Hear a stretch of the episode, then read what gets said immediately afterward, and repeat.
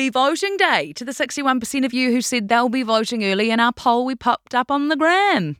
I should have asked if you're going to do it today, today, or if you're going to do it in the next two weeks. But anyway, you can now vote if you're in New Zealand. Hot tip Google voting place near me. NZ and the Electoral Commission website with the little orange man pops up. It's the first search result. I know this because I did it myself. Uh, you just select where you are, bing, bang, bong. All the polling booths around you will show up. And there's heaps. I did it, and there were four within a 500 metre walk from work and two within one kilometre from my house. It's going to be too easy. Make sure you do it. Kia ora, this is Newsable. I'm Imogen, and this is what's worth talking about. We're heading across the ditch to get the latest information about that fatal mushroom lunch in Australia. And nearly 30 years later, someone's been charged with Tupac's murder. We're breaking down how we got here. We're also asking is it time for the United Nations to rebrand? And I'll tell you about the dog that was caught driving in Slovakia. Got all that coming up in a moment here on Newsable. Newsable takes time and resources to produce. Please support our mahi and visit stuff.co.nz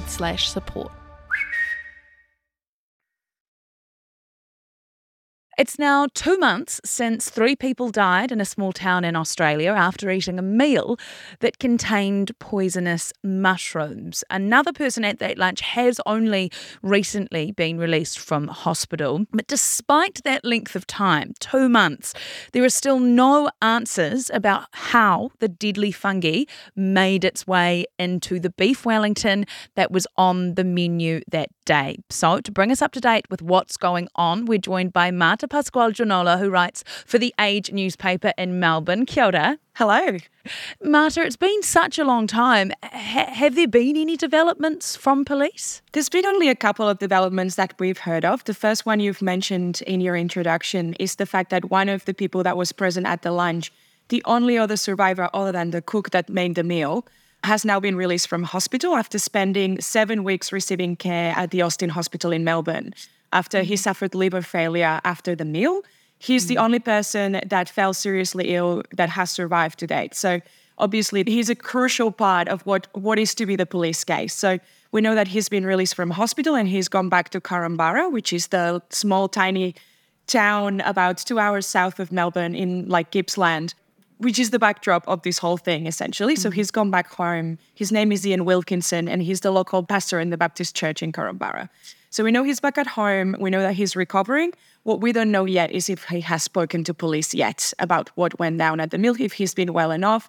One would assume that being such a crucial part of the case, being the only mm. person that was present there that can talk about it, they would have spoken to him as soon as they had the opportunity to do so. But police have remained very tight lipped about any kind of developments to do with their investigation. I'll just take this opportunity to remind everyone, including myself, who was present at that lunch. So, Ian Wilkinson's the man who's been released from hospital. Uh, the lunch was hosted by Erin Patterson. And at that lunch were Patterson's former in laws, Gail and Don Patterson, along with Gail's sister, Heather Wilkinson, and it's Heather's husband, that is Ian. And then Erin Patterson, host of said lunch, her estranged husband could not attend at last minute. Circling back to where you left off, do we know how Ian is doing?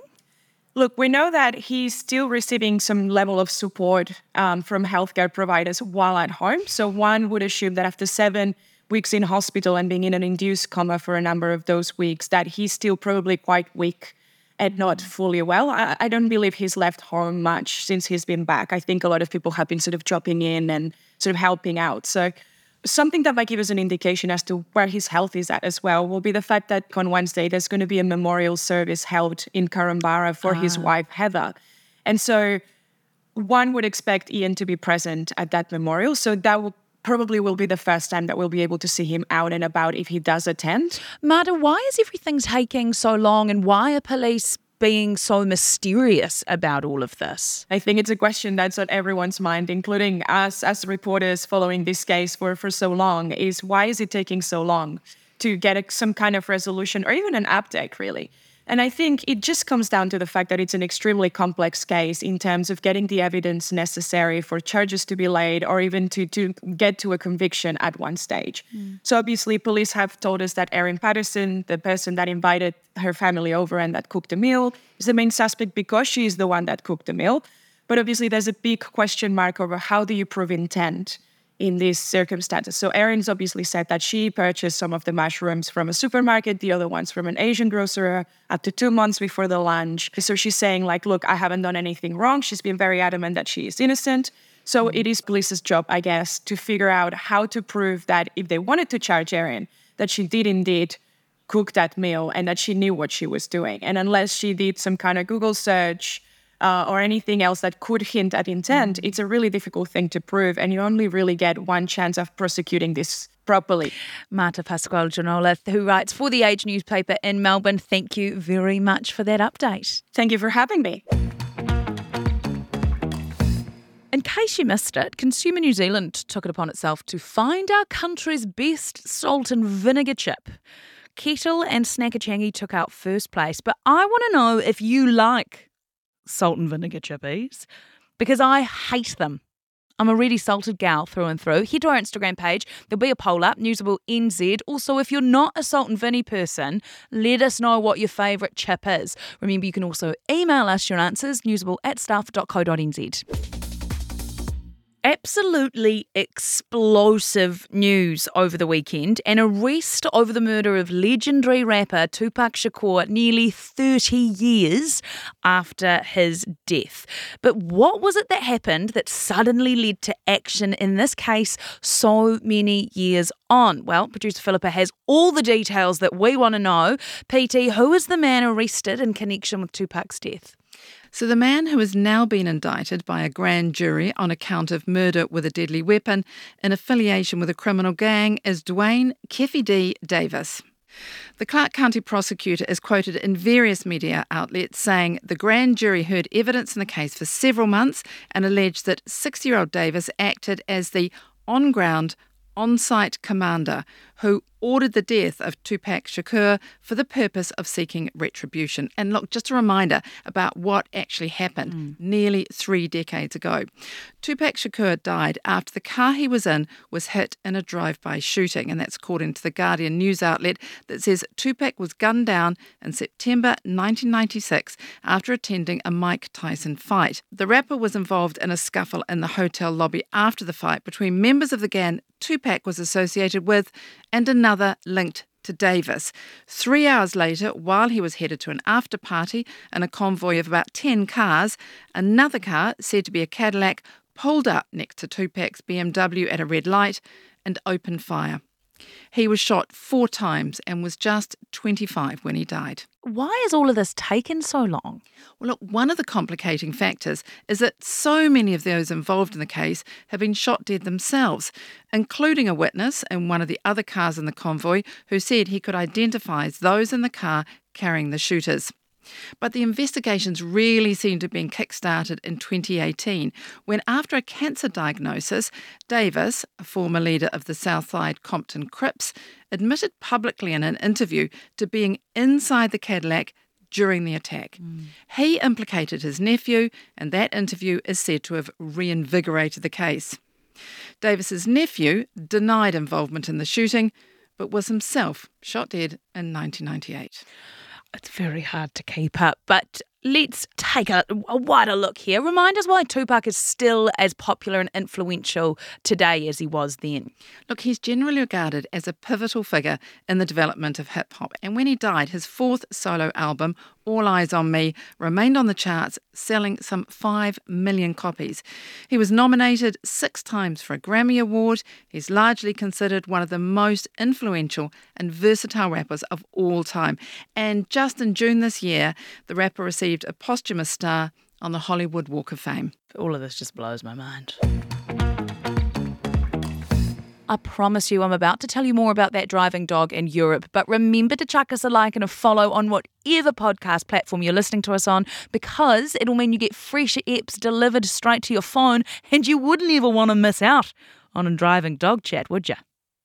No, you wouldn't. The main annual meeting of the United Nations, the General Assembly, ended last week, but some of the big names were conspicuously absent. Russia's leader, Vladimir Putin, can't attend the gathering in New York as he would likely be arrested in connection with the war in Ukraine. Uh, Chinese leader Xi Jinping was also a no show, although for no clear reason on that one. And the leaders of the UK and France sent stand ins rather than attend in person. So, is this just a once off, or are world leaders feeling the United Nations isn't as important as it once was? Well, joining us now to discuss is Colin Keating, a former New Zealand ambassador to the UN. Kia ora. Kia ora. Uh, is this a worry when leaders of nations on the Security Council decide it just isn't that important to turn up to the one big meeting of the year when pretty much everyone else turns up? Yeah, well, I think it's important to look at it in a historical context. Firstly, I think that people don't remember that for most of the life of the United Nations, it was very rare for, for leaders to turn up at all. Normally, it would be either the ambassadors to the UN or occasionally foreign ministers. Now, since the end of the Cold War, it's become a little bit more common for leaders to turn up more often. But again, it's not always been the case. If you look back over the last 10 years and see how many times Vladimir Putin was there, not very many times. The Americans are conspicuous standouts in the sense that US presidents have almost always turned up, partly because it's in their country and they want to be seen as the host country to be taking it seriously. So, in that sense, I don't see the fact that they aren't here at the moment a problem if it weren't for the fact that there are a whole lot of other bad things going on. Is this a sign that countries are less interested in a unified approach when it comes to international rules based systems and world, world peace? I think it partly reflects that. It partly reflects a lot of uh, domestic pressures. You think, and you mentioned China, the Chinese economy is in a very unusually poor state at the moment. Domestic problems in China are great. Vladimir Putin, of course, has got serious problems. But the UK and France have been ones who have always taken a very close interest in the UN. What we're seeing is that those kind of big jamboree type events are going a bit out of fashion, and maybe they were already far too much tokenism anyway. As a former ambassador to the UN, are you optimistic about the future of the UN? Look, I'm worried about the future of the UN. I'm worried about the future of all the rules based institutions that have been created in the aftermath of the Second World War. You know, 80 million people died in the Second World War. And the reason that they decided to create a whole series of, of global and regional organizations was to reduce the risk of that ever happening again. I think after 80 years, quite a lot of those institutions are really creaking at the seams. They were sort of fit for purpose in 1945, but the world is very, very different now. They need a radical overhaul. And that might be another reason why people are basically sucking it and seeing it at the moment, because they all know that there's got to be a major reset of the system, the international global system for peace and security and development and human rights. But they also know that can't happen while the war in Ukraine is still going on and while there's such estrangement in Europe and increasingly in Asia as well. So it's going to require a more comfortable window of opportunity. And maybe a lot of leaders are saying, well, let's just wait until things are a bit calmer before we try and make a reset. Colin Keating, thank you so much for your time. Fascinating to think about what the future of the UN could look like. Well, it's my pleasure, and I'm happy to help again anytime. If you don't have time to read the in depth stories, or you just prefer to listen instead, the Long Read from Stuff is the podcast for you. Each week, we showcase one of our excellent pieces of journalism, telling important or entertaining stories from the world of crime, sport, history, culture, and more. You also get to hear from the journalists themselves about how they uncovered the story and how it came to life. So, for your weekly dose of long form journalism, beautifully read, subscribe to the Long Read from Stuff wherever you get your podcasts. Brilliant headline alert.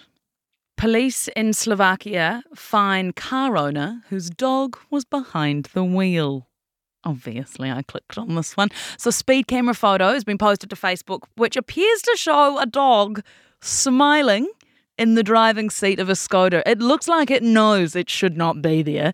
The car owner was then contacted naturally after this got picked up, and he insists that the pet suddenly leapt into his lap. But officers in the village of Sterusy, I believe is how it's pronounced, said footage showed this was not the case. There was no sudden movements in the car. So the dog was in the driving seat for a very long period of time, is what they're insinuating. The driver has been fined for having smiling dog sitting by driving wheel. Driving wheel? Steering wheel. But this is a great line from the BBC article. It's not clear if the fine issued to the owner rather than the dog was for speeding or failing to secure the pet in a moving vehicle. So there's a lot of questions that need to be answered about this. Uh, police have appealed to drivers to secure their pets safely when driving. Bean, I hope you're listening. Sorry, buddy, time's up. You're no longer jumping around our car. Uh, on that note, that's Newsable for today. I'm Imogen Wells. Have a good one.